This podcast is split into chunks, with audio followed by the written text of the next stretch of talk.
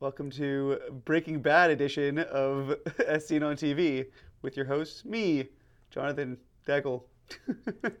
Sometimes I forget my last name in the middle of the t- things I say. Don't worry about it.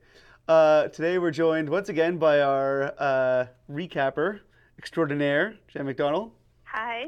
who's graciously taken time away from gracing the internet with Robsten uh, uh, rumors and fact, right? Oh my gosh, I can't even stop. This is the best story I've ever. I don't even. I don't even work in celebrity media, and I can't stop. You secretly work in celebrity media. Don't worry, you're an authority. I saw it on Klout. Uh, and uh, for the first time, please welcome producer Dan. Hello. Yay. Tell tell the people something nice about you. What, what- Uh, other than the fact that you're you're a nice looking hipster. I'm, a, I'm the apparently the nicest hipster ever, according to one of my coworkers here. Aw, That's you're right. not a hipster. You're just nice. with Oh. great hair. I'll take that. Thank you very much. And you've been quietly supporting us as a producer for like ever. So yay for That's right. you. It's true. There's a lot of podcasts, a lot of stuff that didn't make the podcast, which which uh, has has been the result of Dan's scared face Yes. and me, making me laugh, Yes, telling me to stop talking about dirty things. So, uh, but now you can tell me to do it, and I On can air, edit it uh, on air. That's right. Perfect. So, uh, You so to- you still have to edit out all of my overshares. though. exactly. yes. now, now that you're no longer my boss, I definitely still have to edit that out. Doot Oh, to do. All right, so uh, let's let's get into it.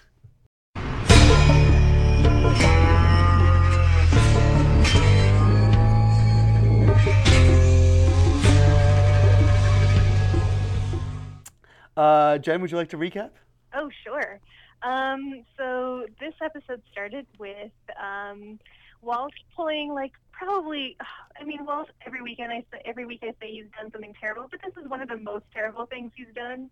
Um, tricking Jesse into believing that Jesse had lost the ricin-filled cigarette, and then staging this elaborate um, search for it and planting it in Jesse's place, and just uh, watching this completely heartbreaking emotional breakdown from Jesse, which he, you know, apologized for almost shooting Walt, and Walt, of course, now has him exactly where he wants him, um, which is basically like, I forgive you, and then, oh, by the way, now that I have you, we're, we're going to cook again, which is amazing.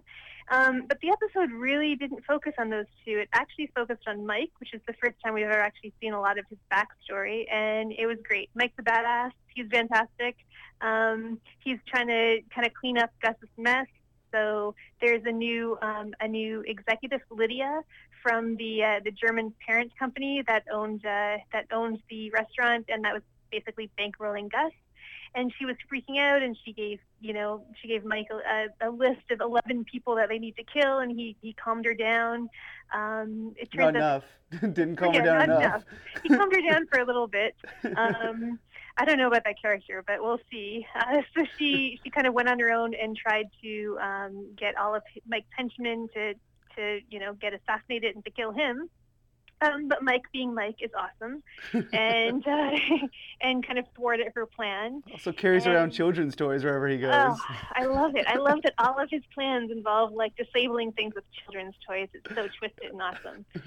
Um, and then uh, also, you know, Mike gave us treated us to a scene that's basically like a how to survive an interrogation.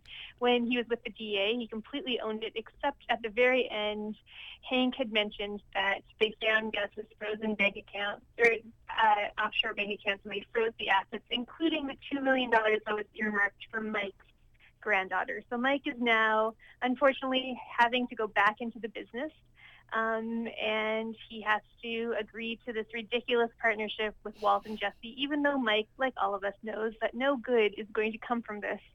Um, he is now working with them to cook again. And he, at the very end, he almost killed um, Lydia in retribution, but then decided because of this partnership that he's now in, he kind of needs her to be supplying some chemicals for them. So that is where we left it, with Mike being a badass, awesome person who is now stuck in a not so badass situation. And I think I think you're missing the most gut wrenching scene of all. The end, the, the like pseudo rape scene. Oh my God, you, I just completely repressed that.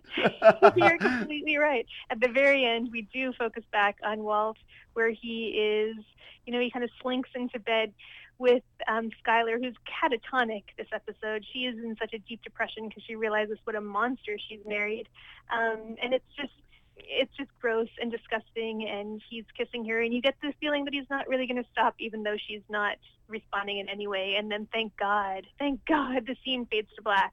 But um, incredibly, incredibly creepy. Yeah, especially that last scene. Um, it kind of really plays into the whole juxtaposition between the first season and now now this the fifth season. Uh, because I recall a similar scene in the first season where Mhm. Walt sort of is very over aggressive, much to Skyler's chagrin. I guess to put it very lightly. and Um, eventually, much to her delight. Exactly, Yeah. exactly. She was So, into it. so it's interesting to see how sort of everything is flipped around. Like it's a very similar scenario, but in, a, Mhm. in a totally different light. Yeah. Definitely.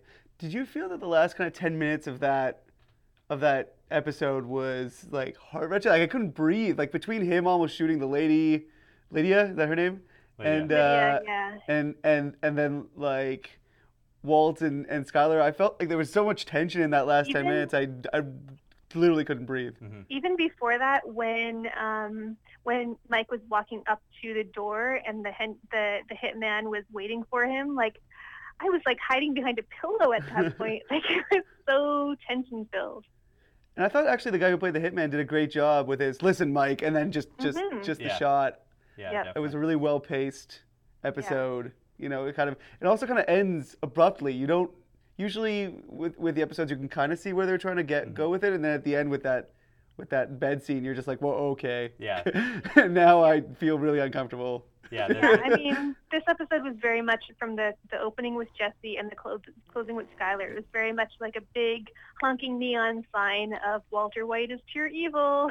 yeah, in, in case you have any kind of lingering, you know, thoughts that he's going to be redeemed or sympathy for this man, you should probably just get that right out of the way. what did you think of the uh, the opening German scene? It was really weird. oh yeah. One of the most original suicides I think I've ever Yeah, seen too. great. The uh, the defibrillator suicide.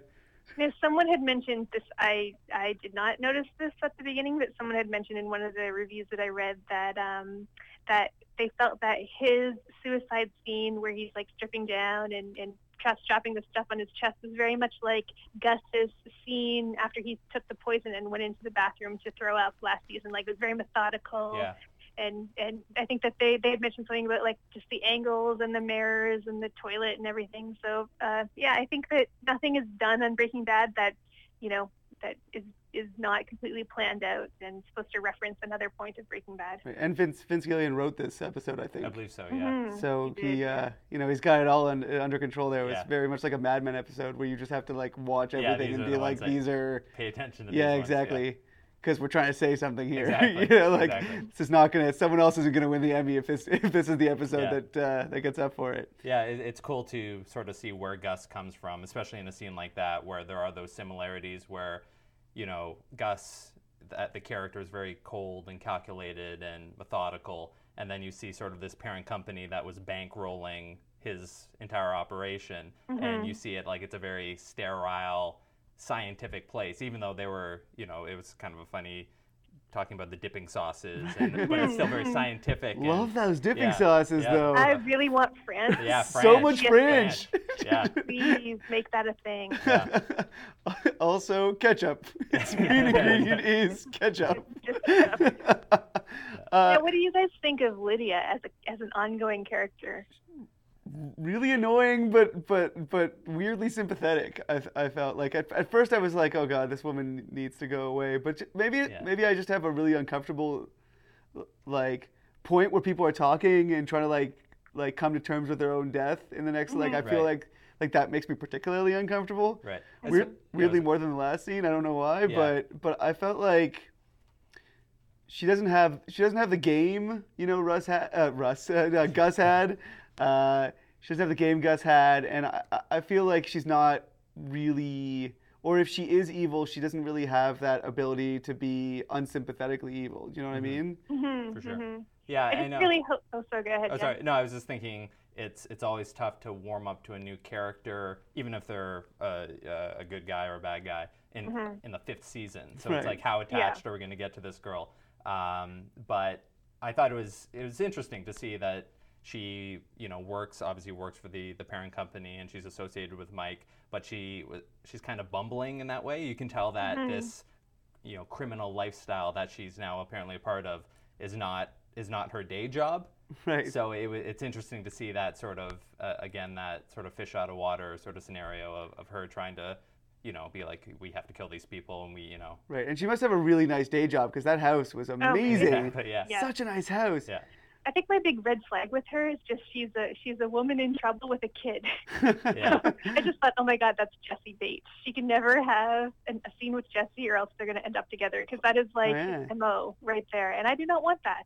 Because I'm try- my whole goal is this season is I'm really hoping that Jesse gets away from this life, not further deeper into it.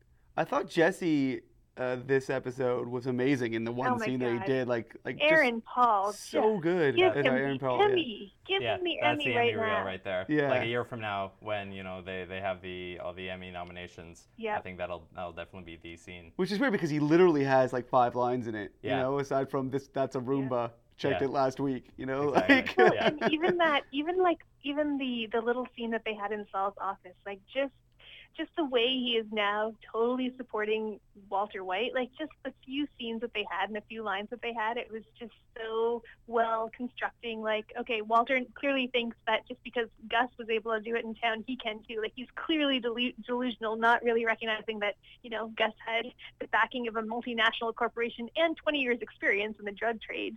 Um, but also, they also really did a good job of kind of demonstrating how trepidatious Saul is. Saul, of all people, um, thinks that this is way too criminal for them, and just also how Jesse is just on board now. He is on board. The guilt that he feels for what he almost did to Walter just means that you know he's totally his bitch. so Walter White, criminal mastermind, or like about to be killed. Well, yeah, Walter White about to be killed. Walter White, who thinks he's a criminal mastermind, but is actually just about to be killed. Yeah, I, I- I think finale of season four, Criminal Mastermind. But Yep. this this season, or or both parts of this season, are going to be just the again that total unraveling, and and that that's kind of what I like about.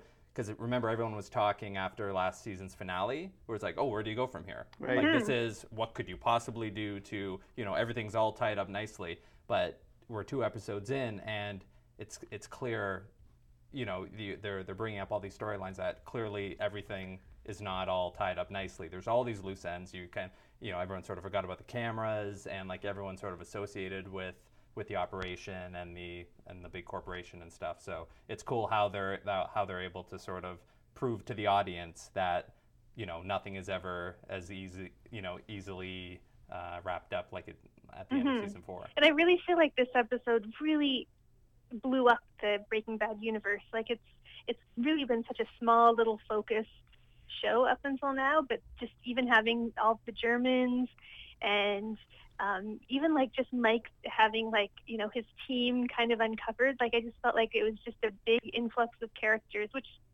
is really kind of daring in season five and and and pretty great.